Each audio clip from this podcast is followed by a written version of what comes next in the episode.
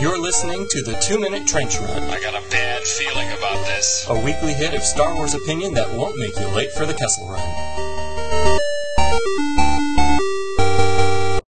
All right, it is uh, about 2:45 in the morning.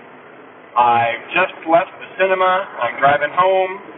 Here's my hot take on Star Wars Episode 7: The Force Awakens. Wow, that was a really good movie. That was super fun, super entertaining, and I'm not going to do any spoilers here, but definitely go see it so that we can start talking about this stuff, okay? So go see it. It's, again, just awesome. Everybody's right when they say it is a really great Star Wars movie, and for the prequel haters, or the prequel lovers, or just people who love Star Wars, Star Wars is back. That's all. May the Force be with you.